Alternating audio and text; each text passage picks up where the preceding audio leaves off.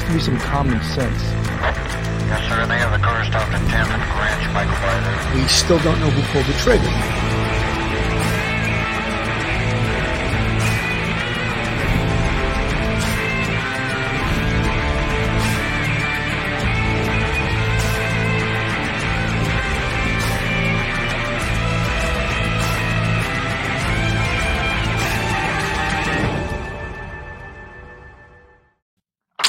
Hello, everyone, and welcome to Police Off the Cuff Real Crime Stories. I'm your host, retired NYPD Detective Sergeant Bill Cannon, 27 year veteran from Manhattan North Homicide Squad. Today, we got some sort of new information on the Rust movie set shooting, which actually it happened in October. You would think that um, the district attorney would have already come down with uh, the decision either to seek criminal charges or not to seek criminal charges. However, there is some very new information. They've released a great deal of the recordings, small video recordings, some of the interviews, and just one of the pictures that I see here. I just want you to take a look at it. This is a picture of Alec Baldwin rehearsing uh, a cross draw shortly before Halyna Hutchins was shot. And as you could see, his hand, his fingers on the trigger. So if he was rehearsing that way, doesn't it make sense that maybe it, he in live action he did it the same way? And you could see that his right thumb is back near the hammer. So if he pulled that hammer back and had his finger on the trigger, I think that that uh, that speaks volumes. And we'll go more into that later on. I just see um, Phil has just arrived. He was a little bit. Uh, I'll put him in the picture in a second. But there's also a decision by um, Santa Fe, New Mexico, OSHA, and except they call it uh, Organization of Safety uh, Health Bureau. And one of their findings was that the crew on the set of the movie Rust willfully violated safety rules and demonstrated plain indifference to employee safety, which led to the shooting death of cinematographer Halyna Hutchins, according to a report released Wednesday by the New Mexico Environmental Department's Occupational Health and Safety Bureau. Um, the state environmental chief said another factor potentially contributing to the ultimate fatal shooting on set was the fact that set's armorer was also tasked with other unrelated duties. When individuals in any occupation, but specifically the set armorer, are given multiple duties as opposed to having separate duties with multiple people, that leaves the opportunity that people can't get to everything in the course of their day, said said the uh, chief investigator. Safety is not something that should ever be put on the back burner. Safety should be an inherent job characteristic that every employer invests in keep their employees safe. And as a result of this scathing report, um, the producers of Rust, Rust Incorporated, was issued the most severe fine, the highest fine, $137,000. So they were found to be in extreme negligence in regards to safety, specifically gun safety. Phil, welcome. Yeah, I was having a little uh, update issue with my computer. It's just about, I could probably get on with the computer. Uh, give me a second. Yeah, I, I, I, was watching what you were doing as I was trying to get on, Billy. And uh, the finger on the trigger, I mean, if you practice that enough times, isn't that what you're going to do? It's repetitive motion, so to speak. So yeah, uh, I mean to to to say that uh, you know, oh, I didn't pull the trigger, I didn't pull the trigger, but you're rehearsing with your finger on the trigger. You know, when you rehearse, that's how you do things. You know, when we went to the range twice a year in our 20 plus years on the NYPD, range was rehearsal for a shootout. You know, and you took the range very seriously because you wanted to react if you were in a shooting since it's such a traumatic situation. You wanted to react so you would shoot the same way that hopefully if you god forbid you got in a shootout that you were trained to do that. So i think it's sort of like reflexive action and uh as you see this picture it's you know i think this picture hurts him a lot. And it's not just a picture they have video of him practicing a cross draw. And this was in exactly the same position he was in when he shot Halyna Hutchins. Yeah, absolutely, Billy. And you know, it's what exactly what you said. I was in two shootouts in my career, and both times instincts take over. Uh, the repetitiveness of the training over and over again, uh, just without even thinking about it, in split seconds, your instincts kick in, and that's what causes you to react the way that you do. Now, had he practiced that scene, he didn't do it hundreds or thousands of times. He probably did it a couple of dozen times, and I would think that that you know the past behavior. We say this a lot. Past behavior is usually indicative of future behavior. So again, he was probably uh, putting his finger on the trigger without even realizing it. However, he makes the assertion that he did not pull the trigger. He says it with such uh, conviction that that almost sounds a little suspicious to me. You know, I think it's uh, what he think is in his best interest. He may have spoken to attorneys before he made that statement, and uh, so again, uh, I, it could be uh, that he's not telling the truth. It could be he doesn't realize it. But I would think that from that picture, you know, he he practiced it that way, and uh, unfortunately, it, it's it's a horrible accident. Bullet shouldn't have been the gun 100, percent but it's a horrible accident. We're gonna we're gonna get to all of that. Let me play a little bit of this uh, video, and uh, I'm going to switch computers while you're doing that, Bill.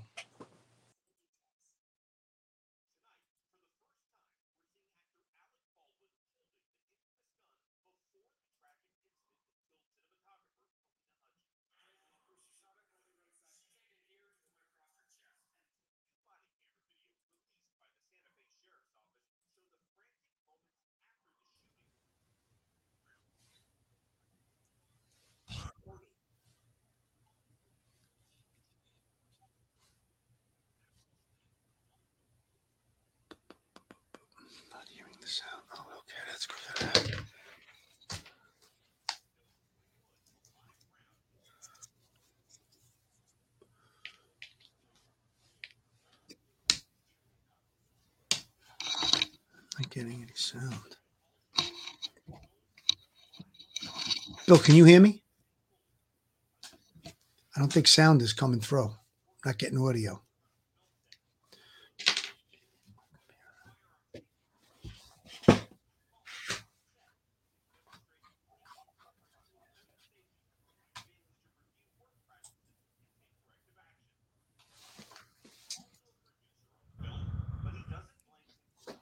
There's no audio on that, Bill.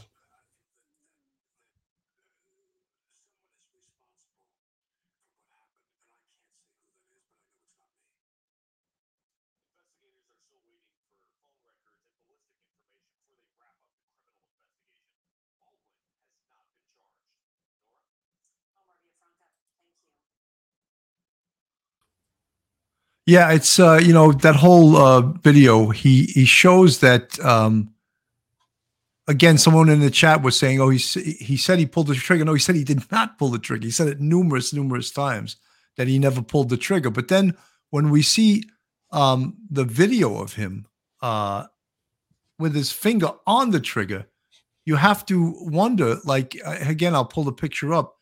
There he is rehearsing, and not only is his finger on the trigger, but he's got his thumb near. I can't see if it's on, but near the hammer. So he could have cocked the gun and had his finger on the trigger, and that would make the gun go off. And that is very damning evidence. And you know, he's saying in every step of the way that he's uh, he's innocent. He didn't do this. He didn't do that. I mean, no one's been charged yet. And my prediction is, or what I feel is that at least three people should be charged, and he happens to be one of them. Him, David Halls, and Hannah Gutierrez. Hannah Gutierrez is the armorer. Although she ha- she look she she has a defense. They made her do too many jobs in the safety of uh, um, OSHA. It says that, that the armorer is only supposed to have one job. So if she's doing another job, she can't possibly watch the guns or supervise the guns or supervise the ammo. So she has a defense, but th- I don't know if the, in a civil case that's really going to have much water. But in the criminal case, it very well could be that she was given too many jobs. She's just supposed to be the armorer. David Hall's the assistant director. There's no way in the world he can say he was supposed to hand Alec Baldwin that gun. Billy, right off the bat, firearms instructor in the NYPD up at Rodman's Neck Range, teaching you how to shoot. Suppose he said, I'm the domestic violence officer in a local precinct. I can't be here right now. It's unheard of. It's ridiculous. It's ludicrous. She's the armor. She needs to be present anytime a firearm is going to be utilized during uh, filming of a production. Now, that obviously wasn't followed. The protocols weren't followed. We know that already. The OSHA fine was the maximum fine. I call it OSHA. It was called something else, but I'll just use that term because uh, everybody's familiar with OSHA, Occupational Safety and Health Administration. That's the United States government um, safety uh, uh agency that uh, oversees a lot of safety in, uh, you know big companies. Anyway, with regard to New Mexico, that body they put the biggest penalty that they possibly could, the biggest fine on this production. Now, what does that tell you? If they could have gone higher, maybe they would have. $137,000 fine. They didn't do that because they thought that Alec Baldwin and everybody else involved in the project, uh, you know, was paying attention to the protocols. Now, again, I think he's doing himself a disservice by doing what he's doing. Him and the assistant director, uh, you know, listen, they can turn around and say what they want to say now, but they're making themselves look like liars, and it's going to put them more culpable. I mean, even in the criminal investigation, he's saying he didn't pull the trigger. Yet we have video of him with his finger on the trigger. And uh, why didn't he just come out and say, "Listen, this is the way we practice it."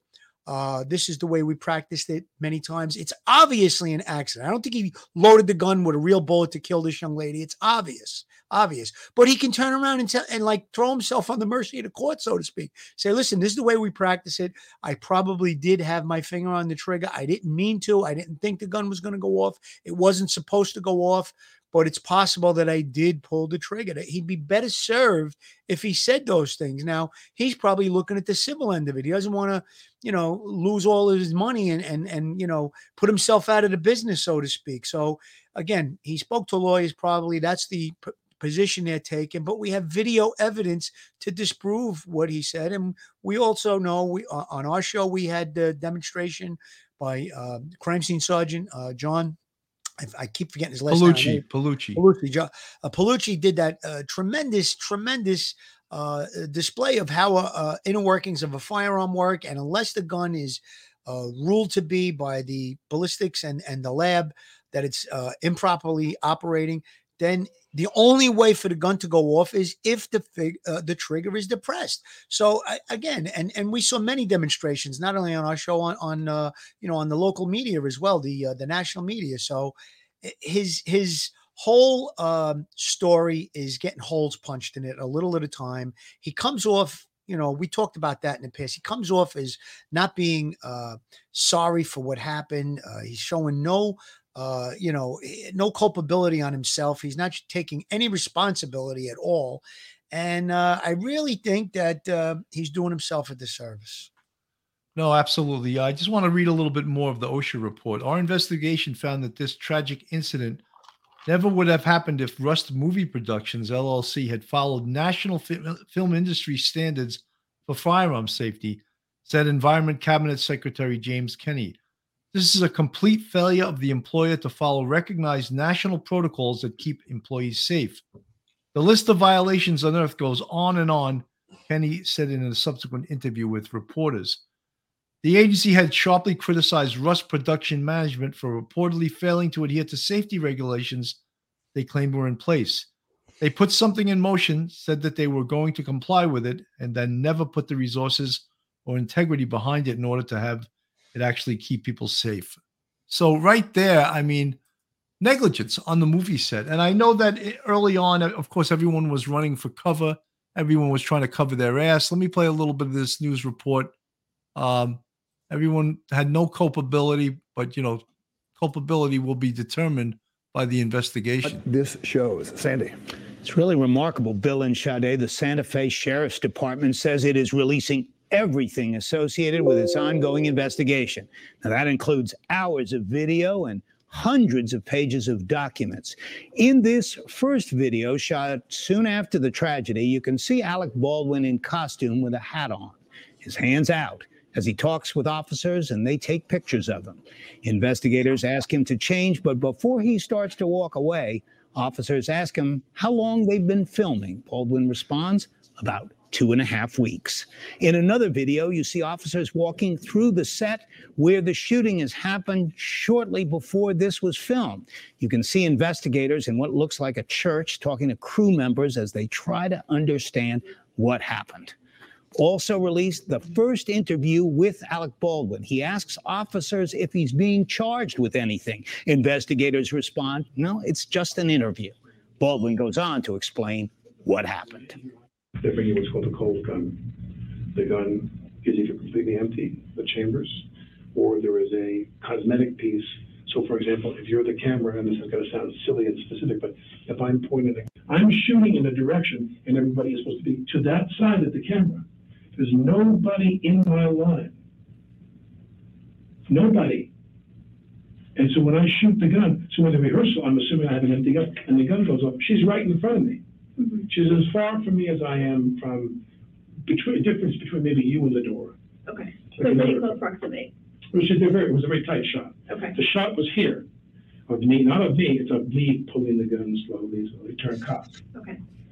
And she's right there, vulnerable, in a position she wouldn't ordinarily be if we were shooting. And, she, and this thing, boom, she hits the ground. Baldwin was pointing a gun at cinematographer Halyna Hutchins when it went off, killing Hutchins and wounding the movie's director, Joel Souza.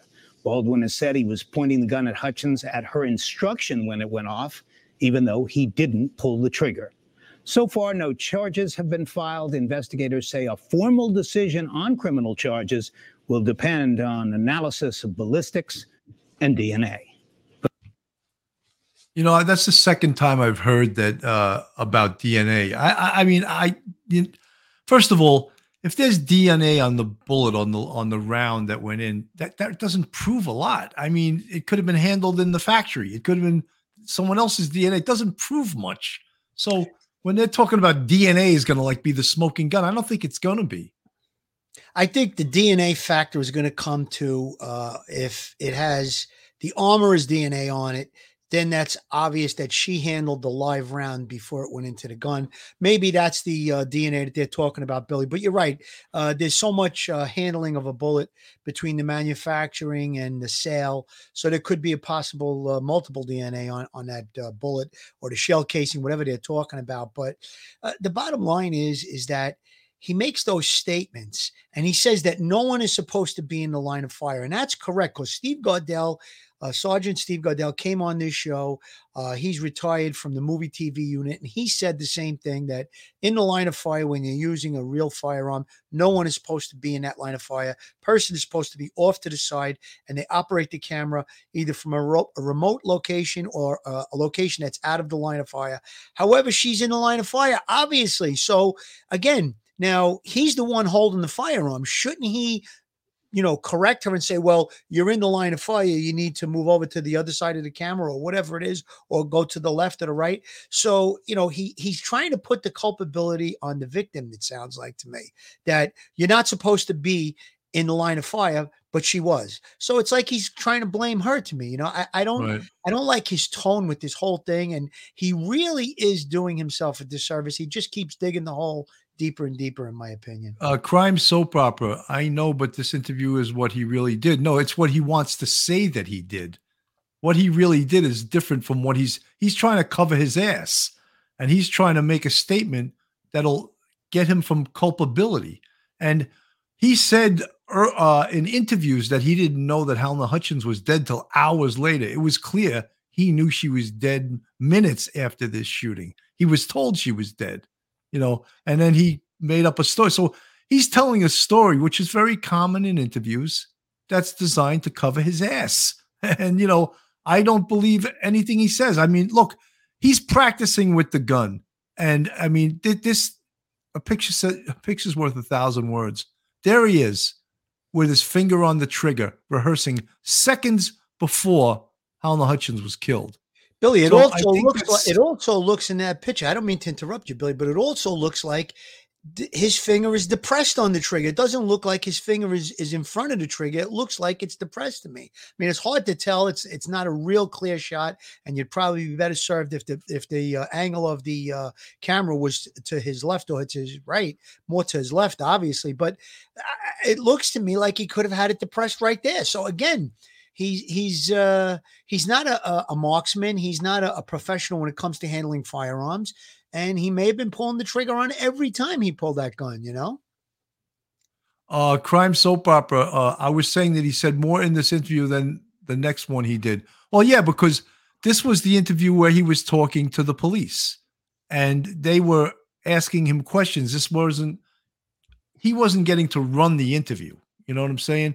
Except he did run the interview with uh, George Snuffleupagus there. That that was another joke of an interview. But this interview happened right after the occurrence and he was uh, obviously in in a state of being upset, but he was also in a state of covering his ass immediately, and uh, which is not uncommon. You know, he recognized what had occurred. I think he knew that from right away that she was dead. You know, uh, I don't think there was any question about that. You know, I want to play. There was um, before you do. Let me make a quick point. I don't mean to interrupt again, but th- that interview looks like it took place probably it, it's not being done on the set of Rust. It sounds like it was done back at a, a, a pre- police precinct or some type of an interview room. So that's probably hours later. Now, last night on the news, I heard them say uh, that they were waiting still. They, they said the criminal investigation is still active. It, it hasn't been determined if it's going to be charges. However, they're waiting on telephone records to come back and evidence to come back, uh, uh, you know, crime scene evidence to come back from the lab. So again, I would bet dollars to donuts. Now you saw pictures of him right after the shooting on a telephone. He probably made a call, maybe called his wife or he, whoever is closest to him. He was upset about what happened. But I'll bet dollars to donuts he made a call to an attorney, and the attorney probably instructed him on what to say and what not to say. I'll almost put my pension on it. That's how certain I am that he had consulted with someone before he made that statement, someone with a legal background. This is um, a armorer who worked for CNN who happened to be excellent. Our armorer, um, John Pellucci, was excellent also, but I think because of the TV cameras and the up close nature of that, they could get the picture done his was a great presentation. You're gonna play a little and bit. This of this is one of the big headlines from this interview. Alec Baldwin made the claim that he never pulled the trigger. That what he did was he pulled the hammer back and then released it. Explain okay, well, to us expl- exactly what happened. Okay, explain to me what he's claiming and how plausible that is. Okay, so not plausible. On a single action revolver, when you pull the hammer back, which is an intentional act, click, click, click, click. Now the hammer is set. When you pull the hammer back and let go, as you can see, I'm not holding this, you know, the hammer doesn't go anywhere. When you press the trigger, which is, I'm going to do it with this finger so you can see what a minute act that is. It takes very little to press the trigger there. So option one, you know, he pressed the trigger, but it was such a minor press that, that, it, that he wasn't aware that he had, you know, ordered that signal from his brain. Or option B, he's holding the gun with the trigger depressed. Now, on this gun, it doesn't matter which order you go in. You can either cock the gun and you can fire it with the trigger, or you can press the gun, the trigger, and then cock the gun. And if you release it at this point, it falls and the gun fires. That's probably so as he's cross drawing, his finger is on the trigger, which he may have interpreted as just resting on the trigger, but with a one millimeter pull, that would be sufficient. Now he pulls the hammer back and then releases it, he doesn't have to press the trigger again if he's already got pressure on it in order for the gun to fire. And I think that's really a, a key point in this in this matter. Two excellent demonstration. And to tell you the truth, I think now that's what happened. I think that exactly he didn't even realize he pulled the trigger because his finger was on it and he pulled the hammer back and it automatically allowed the hammer to go forward because his finger was already on the trigger. Okay, let me just expand a little bit on that. If the if you grab the gun and, and you have the uh, your finger on the trigger and it's depressed, now he pulls the hammer back. As he's pulling the hammer back, the cylinder is going to go into battery. It's going to put the round into position, and then he says that he told Halyna Hutchins, "Can you see that? Can you see that?" He goes, and then I let the hammer go and bang the gun went off. So it's clear he had his finger on the trigger. I mean, listen, I can't say one million percent I wasn't in the room, I didn't see it, but based on all of the evidence and that demonstration, that gun is operable and it's not defective in any way, shape, or form. The only way, if what he says is true about pulling it back, pulling it back, meaning the hammer, and then releasing it, the only way it goes off is if he had his finger depressed on the trigger, which is probably what happened. He may or may not have even realized it, but that's the way it looks. And again, we're we're we're pointing at the obvious, but the real question is how did that live round get into that gun? That's really the more important question. Because if it was a blank or it was just a dummy round that doesn't do anything, nothing would happen, and she would be uh, alive and well. And it's obvious that someone put that uh, live round in there. I think that's where the negligence is going to come in. because uh, we know that they were firing shots from that same gun a day or two before, uh, you know, taking target practice. So that's where I think you're going to have the negligence. Um, Alec Baldwin is definitely negligent in the way things were being run. He was an on site producer. So we went through that many times before.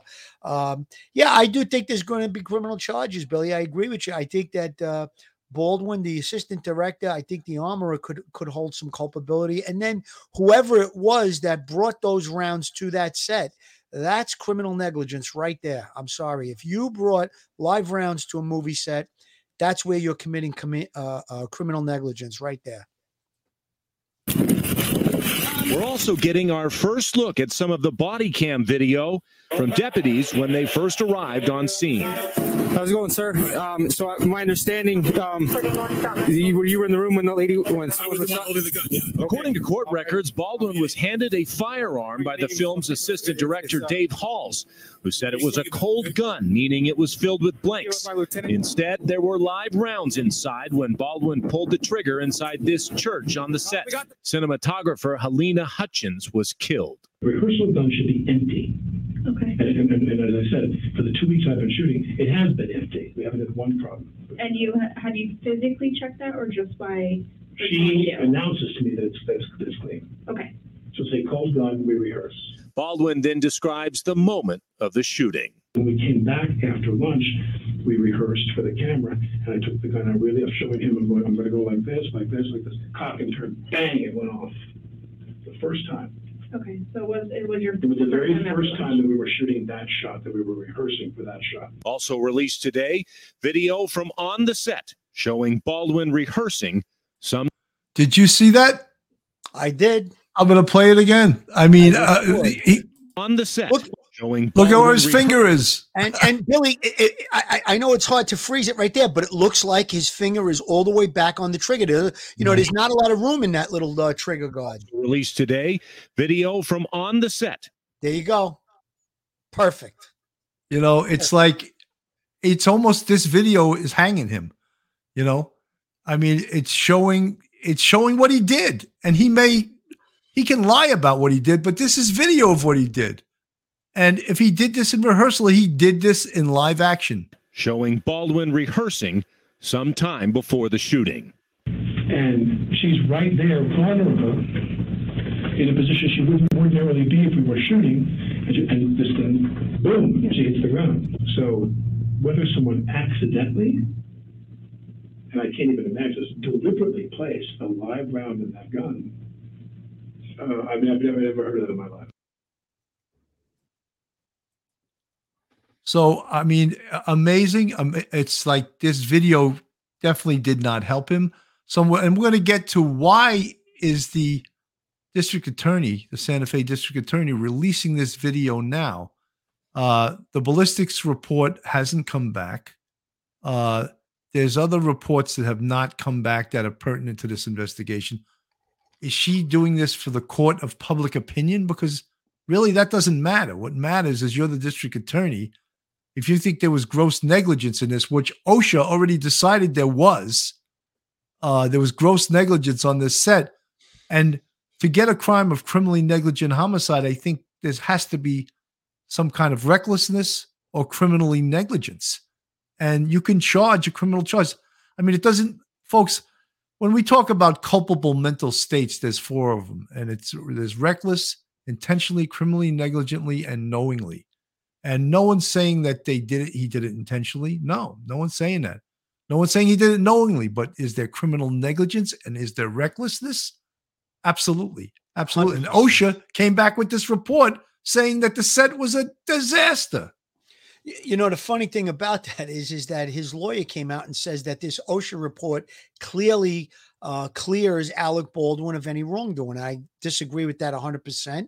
Uh, also, in that uh, interview, you see the, the that we just showed uh, the day of the shooting, he's saying that uh, every time we did it before, the gun never went off. We know that there were accidental misfires one or two times previous to the one where Halyna Hutchins was killed. So again, he, he- how could he not be aware of that? If if you know if it was somebody else, it's his production. He doesn't know about it. I'm sure he knows about that. So again, he's not telling the truth in that interview. He's coming across, excuse me, he's coming across as uh, being non-truthful, and uh, you know uh, th- this dream, this fantasy that uh, he's been cleared by OSHA or the, the the safety agency in the state of New Mexico.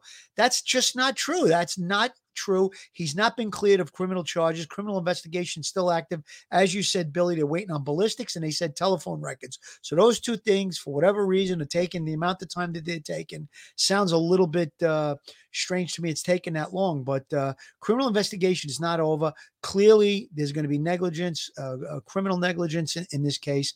Uh, who it's going to fall on is yet to be determined. But if there's not criminal charge in this case, I would actually be surprised. Yeah, I, I would be very surprised. Folks, this is Police Off the Cuff Real Crime Stories.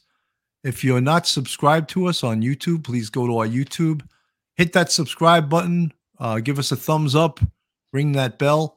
And if you want to support us, we have a Patreon with three different levels. You can become part of our Patreon. If you want to join the Police Off the Cuff YouTube family, you can see the folks with the green font. They're members, they're channel members of the uh, of the Police Off the Cuff Real Crime Stories and we have five different levels to that. We'd appreciate your uh, your support. One of the biggest things we want uh, the negligence factor, and I don't know if it'll ever really get answered, but I don't know if it has to be. Who put the live round in the gun? One of the problems was the gun was being used to fire recreationally days before that. So that is gross negligence right there.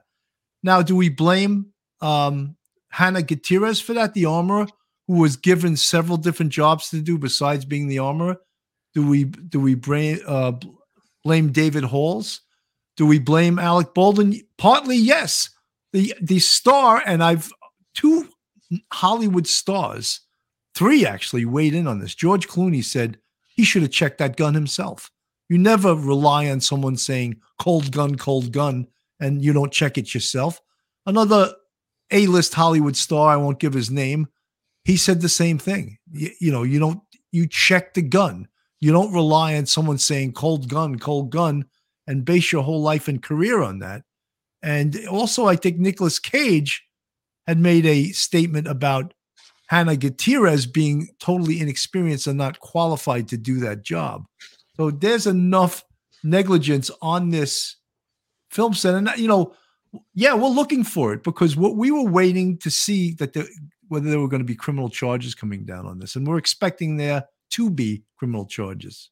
Hundred percent, Billy. And when you think about the uh, the dummy rounds, you want to call them blanks, whatever they are now, there are several different types. There is a round that looks exactly like a real live round. However, it has no gunpowder and it doesn't even have a uh, primer in the back of the bullet. Then there's other ones that that's usually used. So if there's a shot from the other side of where the person's pointing the gun, that you can see the head of the bullet in the cylinder. Uh, that's one type. Then there's another type where it has no gunpowder in it, but it does have the primer, so it will make a sound. It also looks like a live round. And then there's a round that has nothing on the front as far as a projectile, but it's a blank and it has gunpowder in it. Now, again, if you did a physical inspection, a visual and phy- a physical, as Bill and I have said many, many times, and that's the protocol that even though they're saying cold gun, the person being handed the gun that's going to have it in their possession is supposed to open up the chamber, look at the round, and if it's a a blank round is a BB inside it, you shake it and you hear that BB and you know that it cannot be a live round. Alec Baldwin failed to do that. Uh, Joel Souza, the assistant director, failed to do that. Uh, everybody involved, including the armorer who wasn't even present, they all are negligent in that respect. Uh, we have other A-list actors, as you just stated, Billy, saying that he should have checked. Or you can have the armorer show you, take the bullet out, shake it, and show you visually. You're looking at it with your own eyes. You're hearing the sound of the BB inside the round, and then you're going to know this. Nothing like this could happen. And then, as Steve Gardella told us, in the New York City uh, film production area, uh, they don't allow a gun that can fire a projectile. There's a piece of steel inside the barrel. So again, recklessness all around on this uh, particular incident and there's going to be criminal charges. Lynn Mesa, would there be blood spatter on Baldwin? If so, uh, there goes a stupid narrative. Lynn, no, there would not be. You know why? Because the bullet exited her. There would be blood spatter behind her, not in front of her. And it Joel Souza may very well have had blood spatter on him because the bullet exited her body and entered his shoulder. So yeah, the good question though. The blood spatter. That is a good question. Yeah, very good question. The blood spatter would be behind her since the the round entered and exited. Let me play a little bit of this. This is uh one of the the George Snuffleupagus interview here. Was loved by everyone who worked with and liked by everyone who worked with and admired.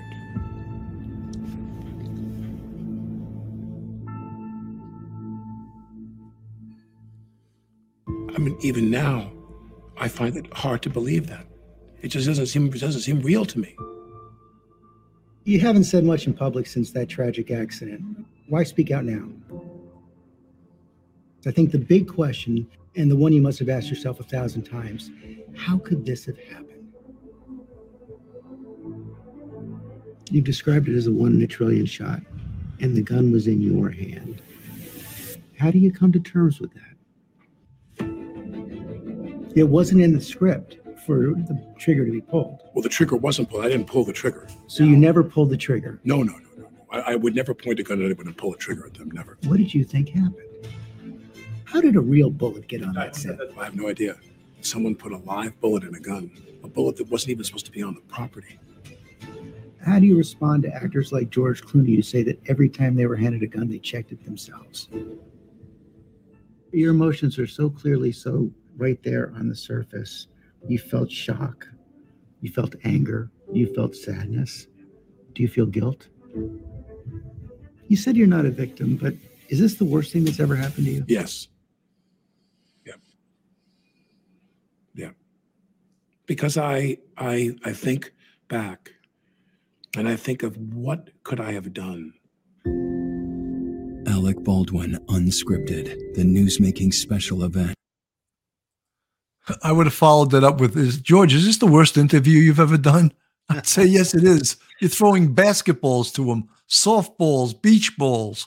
You know, the questions are so ridiculously soft that I'd like, you know, pathetic. We we I don't want to beat up poor little Georgie Snuffleupagus anymore, but that interview was horrendous, you know? Shame on uh, Alec Baldwin's attorneys for allowing him to go public with statements before there's even uh, an investigation completed. I, I, mean, think about it. Uh, in the direction of the investigation, which they don't know where it's going, uh, he's locked into statements now. He cannot get out of those statements. He made them on national television, uh, on videotape, obviously. So I, I, don't know if that was a smart move on his attorney's part. Um, it may have been they disagree with it and he insisted. I don't know, but uh, definitely not a smart move on his part. Uh, you know, th- th- I think, and everybody's in agreement that the uh, interview with George Stephanopoulos was a total disaster. It became a train wreck. Uh, like you said, the, the, there really wasn't a lot of hard questions, a lot of drawdown questions, and uh, his his uh, his demeanor comes off as uh, you know showing uh, no remorse at all. No guilt at all. And I mean, this is a human being that lost her life at the hand of a gun that was in his hand and he shows no guilt, remorse, or, or you know, come on, uh, it's terrible. It's just terrible. And I think that this recent video that we saw with his finger in the in the rehearsals, his finger on depressed on the trigger, that's really going to say a lot in this case. And and that's really hard. I didn't know her, but I know you loved her. I mean, that's a parent sitting across from you in this moment. When you first met Halyna, was it wow. Was it like fireworks? What was it like? Pretty much. Was it? You knew right away? Um, it was pretty magical meeting her. It was love at first sight. Matt Hutchins traveling 2,000 miles to Ukraine, Halyna's native country, to propose, getting engaged only three months after they met. Well, I like to trust my intuition on matters of the heart. And I was like, well, I can just get on a train and go 2,000 miles and get there. That's what love does. Wow. And it was along the way where I decided to propose. And I got down on my knee mm. and said, let's get married. And she, it was way too fast for her. She said, I don't know about this. so I had to, I had to convince her. And we met up and I gave her a ring. That ring he gave Halyna, he now wears. Matt and Halyna were happily married for 16 years, raising a loving son. There was a picture that struck me so deeply, and it was she and Andros nose to nose. And when I saw that, I thought that's pure. She just felt that connection and just loved him so much. And Halyna calling every night from the Rust movie set to wish him good night. What were their conversations like? well, they would get on video and, you know, she would just do everything that she could as a mom to reassure him, that, you know, just give him kisses. And how did that make him feel when he saw her on video like that? I think it helped him get to sleep every night, knowing that she was thinking about him. I feel like in life we expect certain things to happen. We expect the sun to rise, we expect the sun to set, and we expect our loved one to come home at night. Well, we certainly expected her to come home and and to be there with us in our new home. Matt Hutchins describes the horrifying moment he learned his beloved wife was shot and how he shared the heartbreaking news with their nine year old son, Andros. How did you learn that something was wrong? A member of the production team told me that Halyna had been shot, and uh, my heart sank right away. Completely inexplicable to me that it could have happened at that moment. And the first thing I thought, I sat down and I said, I have to get my son because I had to be with him. I rushed home and on the way decided that we had to go to Santa Fe. And when I got to the, to the doctor and spoke with him, and he detailed exactly what had happened and that she didn't survive, I mean, I was I was heartbroken, uh, and I knew that I had to tell my son right away when I saw him. It just had to be very direct and blunt because going to pick him up and go to the airport to go to Santa Fe, I didn't want him to think that we were going to be seeing her and having fun together and getting his hopes up. I told him, sitting together, you know, that his mother had been shot and died. And of course, he didn't believe it right away. He didn't want to believe it. Um, so, you know, What did he say? well, you know, I think that that kind of news you just have to say multiple times so that it can be believed. Ugh. And and so he believed it and and we cried together then. Every holiday, Christmas, New Year's, our anniversary, my birthday, Valentine's Day. I mean, every holiday is difficult without her. And and for for me and Andros. Alec Baldwin um, called you afterwards, and it was an embrace and a meal. What? Tell me what that was like. Well, I feel like to understand that moment, you have to remember the the shock we were in. And I spoke with Mr. Baldwin and was just looking for a way through the storm. Was did he seem distraught during that time? There were a lot of emotions for Yeah, sure on both sides. Hutchins, who's filed a civil suit against Baldwin and other producers and crew members on the film, now expressing outrage with Baldwin's recent interview, where he says the actor shifted blame over the death of his wife, Halyna. I feel that that that uh, someone is responsible for what happened, and I can't say who that is, but I know it's not me. But watching him, I just felt so angry. Just so angry to see him talk about her death so publicly in such a detailed way and then to not accept any responsibility after having just described killing her. He said, I think that's the uh, part of the interview to me that is the most infuriating that he doesn't accept any personal responsibility. The gun was in his hand. The gun went off, whether he pulled the trigger or his negligence, it was due to his negligence. And of course, there's a lot of negligence to go around. Who put the damn live round in the gun? Who said cold gun? Who didn't check the gun? What were live rounds doing on the set?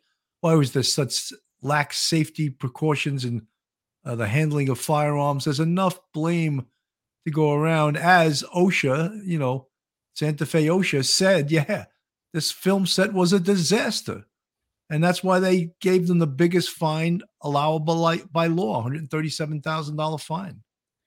Billy, uh, Andy the Gabby Cabby's in the chat and he's made some real good comments, but I'm going to read one. If I killed someone with a gun, I could never forgive myself. I'd be a wreck. I'm only human. What do you all say? This is ridiculous. Now, I made a similar statement early on that if God forbid I, uh, you know, someone cut the brake lines on my car and I pulled out of the driveway and I ran someone over and killed him, I'd feel terrible. Of course, you're going to feel guilt. Now, he's he's just coming off as really, really cold and callous. Now, I think his one of three things happened. Either when the blanks or whatever uh, cartridges that they were using uh, were produced, that a live round either accidentally or intentionally got mixed in. Number two was that uh, uh, somehow or another they were firing rounds and they uh, were using the gun uh, days before taking target practice, and they had the real rounds and they accidentally got mixed in with the light with the with the prop rounds. And then the third one, and I think that this is really really uh, terrible if it's true that someone intentionally placed a live round into that gun to cause havoc on the scene. Obviously, there were people that were quitting left and right. They were unhappy with the uh, with the production that was going on. Six people uh, resigned in the days prior to. I think the day of there was emails sent where people were complaining about different things. So if it's that last one that someone intentionally placed around, that is just so uh, beyond belief that someone can do something like that, such a reckless disregard for life. Uh, I just hope that they can find out who it was that uh, mixed up the round, placed around, or whatever. I hope they can determine that. Phil, I, I, th- I think that oh, Phil, that gets all muddied. That's so muddied because they were using this gun to shoot, playing with it. So I mean, how are you going to prove that someone when there was there was over 500 like spent shells and live rounds on that set. How are you going to prove that? I mean, it's almost nearly impossible to prove. Even if someone's DNA is on it, that doesn't pr- prove anything. Oh yeah, I touched the bullet when it was in this box. You know, so it's like I, I don't think they can prove that. I really don't. So the negligence and the the criminal liability has to be has to go to those three people I mentioned. Key point: uh, RFDSRD. Baldwin never cleared the revolver before handling it. Hundred percent. Hallelujah. Yes. Amen. Of course. We we've been saying that all night. Phil, I want to go to a um to a quick um commercial and then we'll get right back to this. Joe Murray, attorney at law. Have you found yourself in a jam? Are you in need of legal counsel in the New York area? Do you need a victim's advocate? Well, Joe Murray is your man. He's not only an experienced trial attorney, he's also a retired 15 year member of the NYPD. He literally knows both sides of the fence. His website is jmurray law.com. His telephone number is 646 838 1702, or you can email Joe at joe at jmurray law.com. John Beatty Law, www.jbdlaw.com. John Beatty is a renowned personal injury attorney. He also retired as a decorated NYPD sergeant. For over 15 years, John has litigated some of the largest accident and malpractice cases and verdicts settlements in the country. John comes from a proud NYPD and FDNY family. He was an active sergeant in Brooklyn North and supervised in the legal bureau. John is a proud member of the Honor Legion and the Blue Knights. John Beatty litigates across the country for seriously injured victims and has helped recover over $200 million for grieving families. Call John now for a free consultation. John Beatty, 917 797 9520. John Beatty Law, www.jbeattylaw.com. Billy, I just want to make a little correction. Earlier, I was um, I was trying to reference David Halls and I used uh, Joel Souza and I just had the two names mixed up. But I want to bring up one point about David Halls. You know, he was the assistant director on this uh, film and he was fired from another production for gun mishap where one of the crew was uh, injured. And he admitted to police that he did not properly check the gun and should not have been handling the guns at all. So, again, uh, there's more negligence right there. I mean, the fact that he called out to Alec Baldwin, uh, cold gun. Uh, Alec Baldwin is hanging all of his, uh, you know, all of his hopes on that. That that's going to get him out of it. He shouldn't have been the one calling cold gun. Should have only been done by the armorer. And the liability on Alec was that he was supposed to open the gun, to a, a physical and visual visual inspection of that firearm. Didn't take place. Didn't do it. So uh, the culpability on both of them is is uh, is really there. It's 100 percent there. Uh, Andy the Gabby Cabby, Phil whilst We I like that word whilst. That's a British word. Phil whilst we all believe Baldwin is negligent. The key question is how the hell did that round get in there? We're Yeah, just uh we're just talking about that. But you know, there was such negligence with them firing live rounds on the set, like using the, the firearm being used on set and using it for target practice. That that's just outrageously crazy, you know. Uh Aunt BB, a narcissist, never accepts responsibility for anything. Yeah, you know, look, I've said early on, and to be fair, I'm not a fan of Alec Baldwin. Uh, I think he's an excellent actor. I can see past that. I think he's a really excellent. I just think he's a he's a tainted, poor human being. Uh, I'll say that, you know. And uh, as a, as that, I'm not a fan of his, even though I can see clear enough to say yes, he's an excellent actor. He's just not an excellent human being. Um, You could clearly come to those conclusions based on his uh, his public display of of insanity on all these different things. I mean, he he gets in front of a camera in front of his house and he gets into fist fights with people and all the different things that went on. So you know, it's not that much of a stretch to come to those conclusions. Absolutely.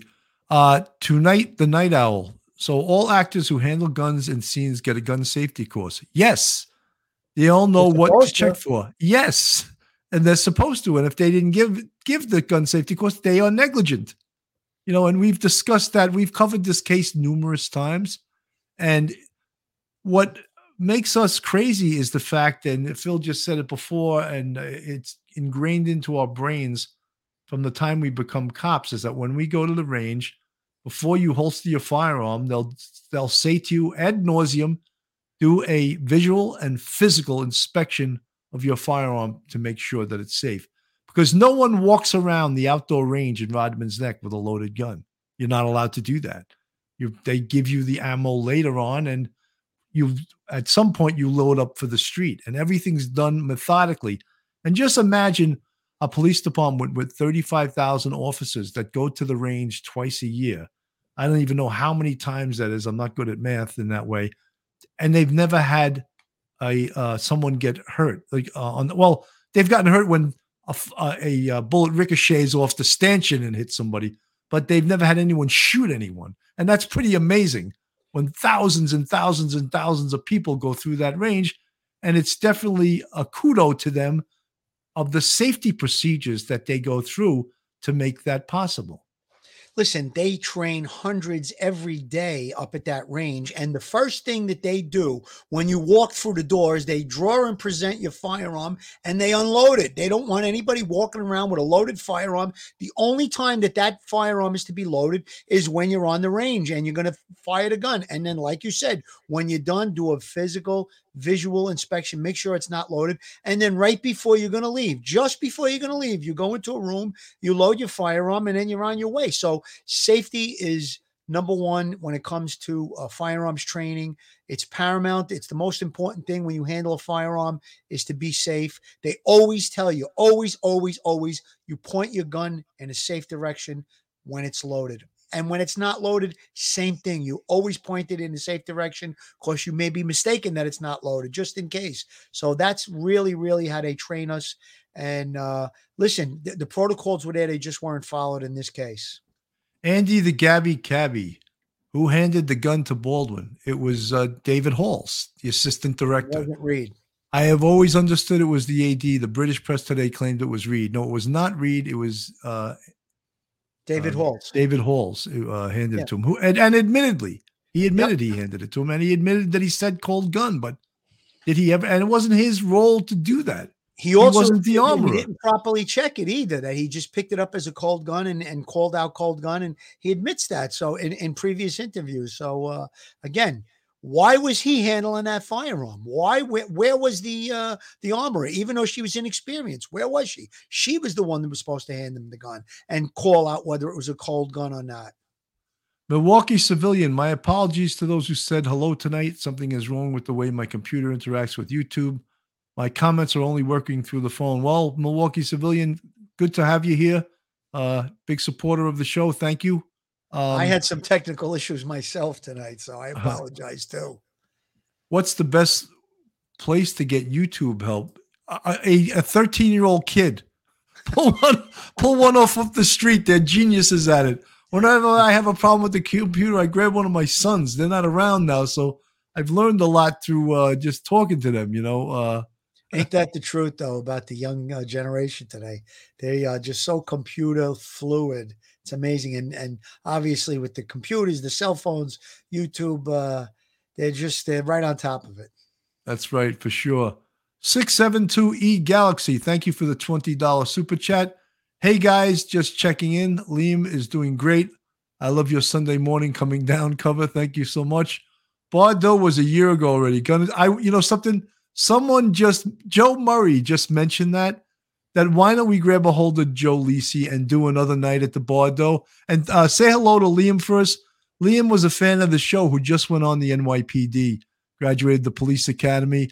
Uh, we wish him the very best. God bless. God speed. God May- bless.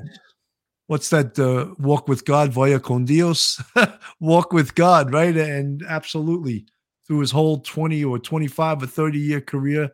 Uh, thank you so much for contributing. Yeah, I want to do another um a Bardo night, guys, but I, I not that I've publicized, but I have to have surgery on uh, May 11th, and it's elective. I'm having my right hip replaced. I have bad arthritis in my family. Three years ago, I had my left hip replaced. Now I'm having my right hip. Let's hope that's the end of uh, new body parts for me. But uh, We're gonna have a new nickname for you, Swivel Hips. yeah, swivel hip, whatever.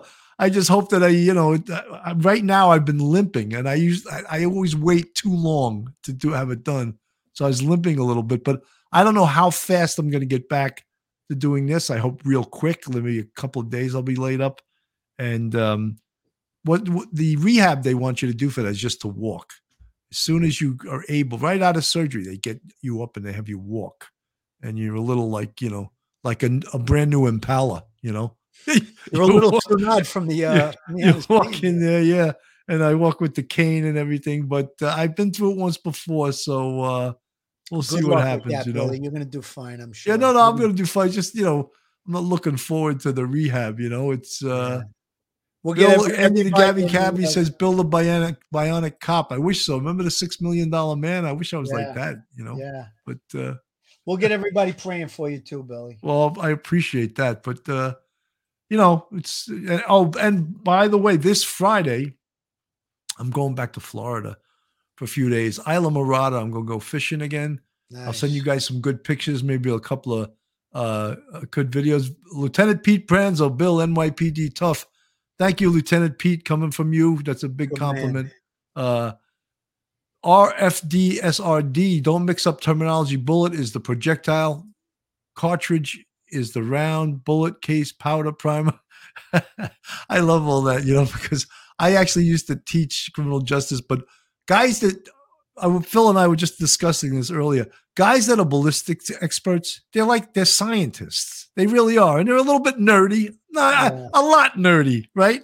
A lot nerdy, and they know, you know, they love all that shit. Oh my, the primer, the, the firing pin hit the primer, and and the uh the tool marks on the side of the cartridge case were unique to that firearm, and they love it. And they, uh, you know, what are the three types of ballistics: internal, external, and terminal? What does it mean, Phil? Do you know?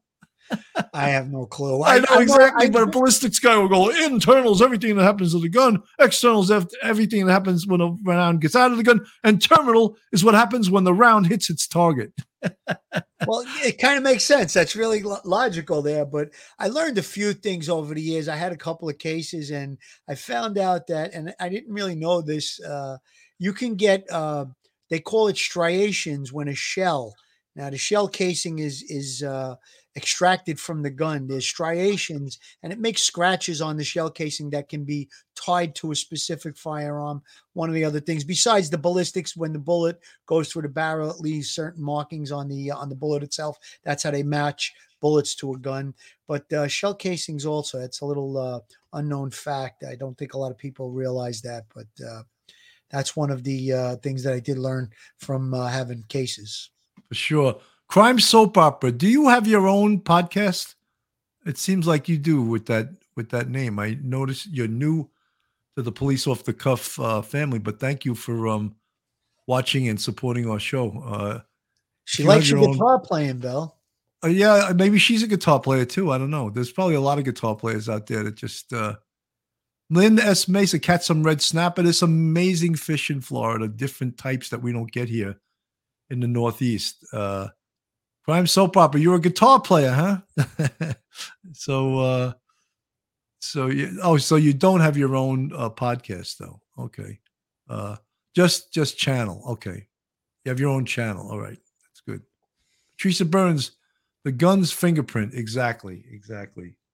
The, the That's a good tool marks. It's called right. The uh, yeah, striations. striations are from the shell casings. That's from when the shell is is uh, expelled from the firearm, ejected from the firearm, and uh, the tool markings is what uh, you know. The the the projectile is made out of lead in most cases. Sometimes there's a copper jacket on the bullet, but those are soft. Uh, you know, they're, they're they're hard, but they aren't as hard as they seem, and they make uh, they make marks. Uh, the barrel itself, because the the the actual lead uh, projectile is bigger than the barrel. So when it's forced through, it actually leaves the fingerprint of the barrel on the bullet, on the uh, on the projectile. So little bit of science there. I'm getting a little nerdy, Billy. I don't know what.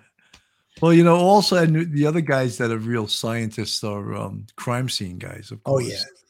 because they have to know all the scientific stuff. Even we had John Palucci on. He loves to explain stuff and loves to teach.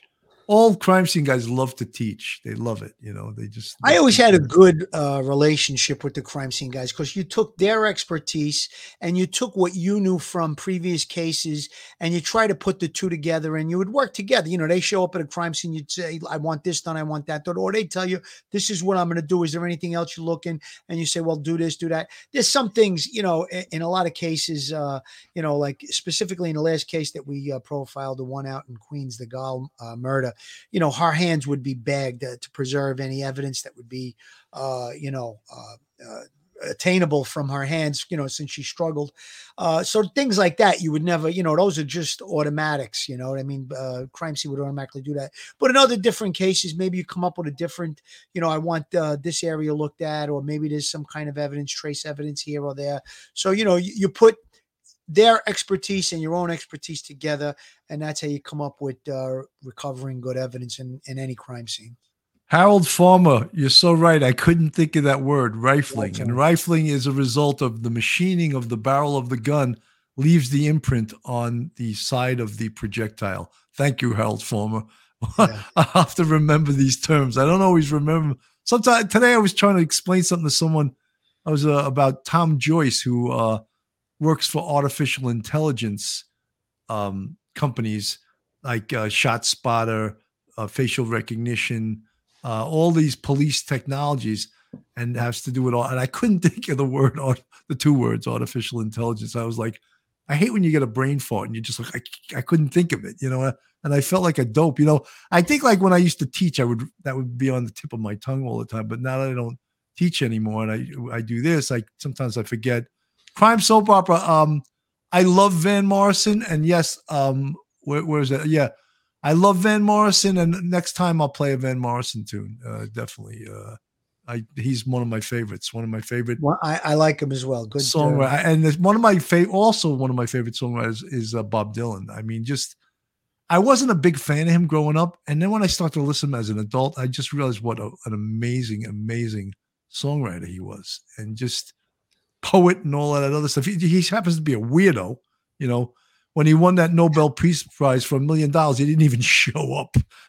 he didn't go show up to collect it, and then uh, a couple of weeks later, he realized what an idiot he was, and he he overcompensated and wrote like a three-hour you know, speech. It was ridiculous, but he, he's an unbelievable. Look, eh, all artists are a little bit crazy, you know. You know what? I get as you get older, for me anyhow, uh, you know, when I heard songs as a kid, I just took them for granted. I didn't really listen. And then as you get older, you listen to the words. And now I'm at the point in my life where I, I'll hear a song and I, I could hear specific instruments playing, you know, whether it's the sax or the violin or it's a heavy guitar like with the, with the Beatles, you know, and you, you get to know those things. I guess, I don't know, maybe it's just, uh, it's like, well, you, like good wine, you get better with age. And I guess you get a better ear with music as you get older too. Maggie Beth, it's 1 a.m. here in Scotland, but I have to stay up to hear yours streaming. I love your accents. Must be the Celtic connection. Thank you, Maggie Beth. Oh, the sun Thank is you. surely rising, and the wind I fought the, and the wild mountain thyme rolls around the blooming heather. Let me go, lassie, go. There you go, Billy. That's a little Scottish song, but the Scottish and the Irish argue over who wrote that song.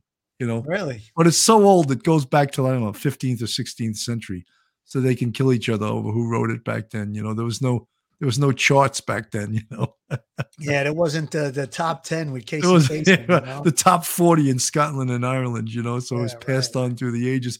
You know, I, we should probably go because I Duty Ron, I know he he went live at eight o'clock, and I don't want to hold up all you Duty Ron fans from going over um, and watching his show. Uh, if there's any new developments in um, this, this you know, uh, the Alec Baldwin, the Rust movie set shooting, whatever it has become known, the poor Halyna Hutchins who lost her life, we'll cover it. You know, we've been covering a lot of different cases of late, and um, it gives us a lot of good experience. But it's it's, it's a lot of different work. It's sure a lot of work, right, Phil?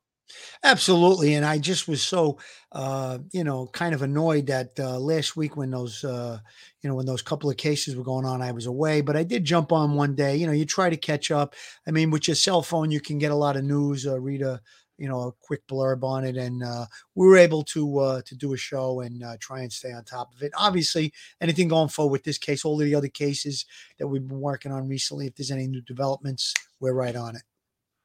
You know, uh, Girl Friday just introduced my son to Roy Clark and Johnny Cash. I I love Johnny Cash, and uh, I always when I was a kid, I remember that song, uh, "The Bo- A Boy Named Sue," because it told Yes. such a great story. You know, like Yeah. when my pa left home when I was three, and it didn't yeah, much to my mom and me except an old guitar and an empty bottle of booze. Well, I don't blame him because he went and hid, but the meanest thing that he ever did was before he left, he went and named went me Sue. if you listen to the words of that story, I yeah, I, I loved just listening to the story and how it ended and everything. And I was like, ah, that makes sense why he named him Sue, you know? yeah, yeah. And uh, you know, it's like ingenious that he wrote that. You know, think about it. How do you come up with that story in your mind? That's uh it's funny, Billy, because my brother and I, we had that record. We used to play it over and over when we were kids. Uh so we like that. Uh, yeah, there's a lot of great Johnny Cash hits. Uh, Roy Clark, I'm not too familiar with, but uh He was a great country western guitarist. yeah, I know, I Uh, know who he is, yeah. but uh, I remember him from Hee Haw, you know. Remember Yeah, that's right. That's right. He was, but he was a great. He was a great guitar player. There's a great. If anyone ever has a chance to hear it, there's a great duet with Johnny Cash and um, Bob Dylan, and they play "Girl from the North Country," and it's such a beautiful. It's a Bob Dylan tune, but Bob Dylan has the higher voice, and then Johnny Cash comes in with that real low Johnny Cash voice, and their voices just uh, mix. What so do they well. call that? A baritone voice? Yeah, he has that great uh, that great barrier. And you know who else had a great voice like that was um Waylon Jennings. I don't know if you know him, but he was another uh, country. I know the western name, but I'm not familiar with him. I've was a rock always been crazy, but it kept me from going insane. Is he is he country or is he rock? He's country, but he he actually was supposed to be he, with, with um, Buddy Holly on the plane that went down. That's right. And he didn't get on the plane. He lived, and of course, Buddy Holly, as we all know, uh, died. Yeah. how this law enforcement show turn into a, a, a music and s- singing and songwriting show? And then next week we'll be we'll doing some cooking, maybe you know. But, Crime uh, soap opera. She put it through a cur- through she threw a curveball at us. That's how we got. there. Oh, But Yeah. I want to try and get those done. Uh, maybe this sometime this week, Billy. We get those uh, coppers in the kitchen out. Absolutely. So, Philly, last words. last words uh as the saga goes on with the uh rust production alec baldwin i think uh like i said earlier the hole gets deeper and deeper for him uh i'm not going to be real surprised if there's criminal charges. I'll be very surprised if there isn't uh, who's culpable who's going to wind up being charged that remains to be seen but it's sort of like everybody's doing this they're pointing the finger at one another so to speak so again we'll stay plugged in on this. Any of the other cases we've done over the last few weeks which they were horrible uh, the uh, naomi irion case the cassie carli case the gaal case out in queens there was the subway shooting uh, we were right on top of those we did a bunch of shows so any developments we're going to jump right on them and uh, that's about it billy Well, guys, thank you so much for listening tonight. Uh, go tune in right now to Duty Ron. He's uh, he's live as we speak, and hopefully, guys, we'll see you soon. Have a safe night. stay safe everyone One episode just ain't enough.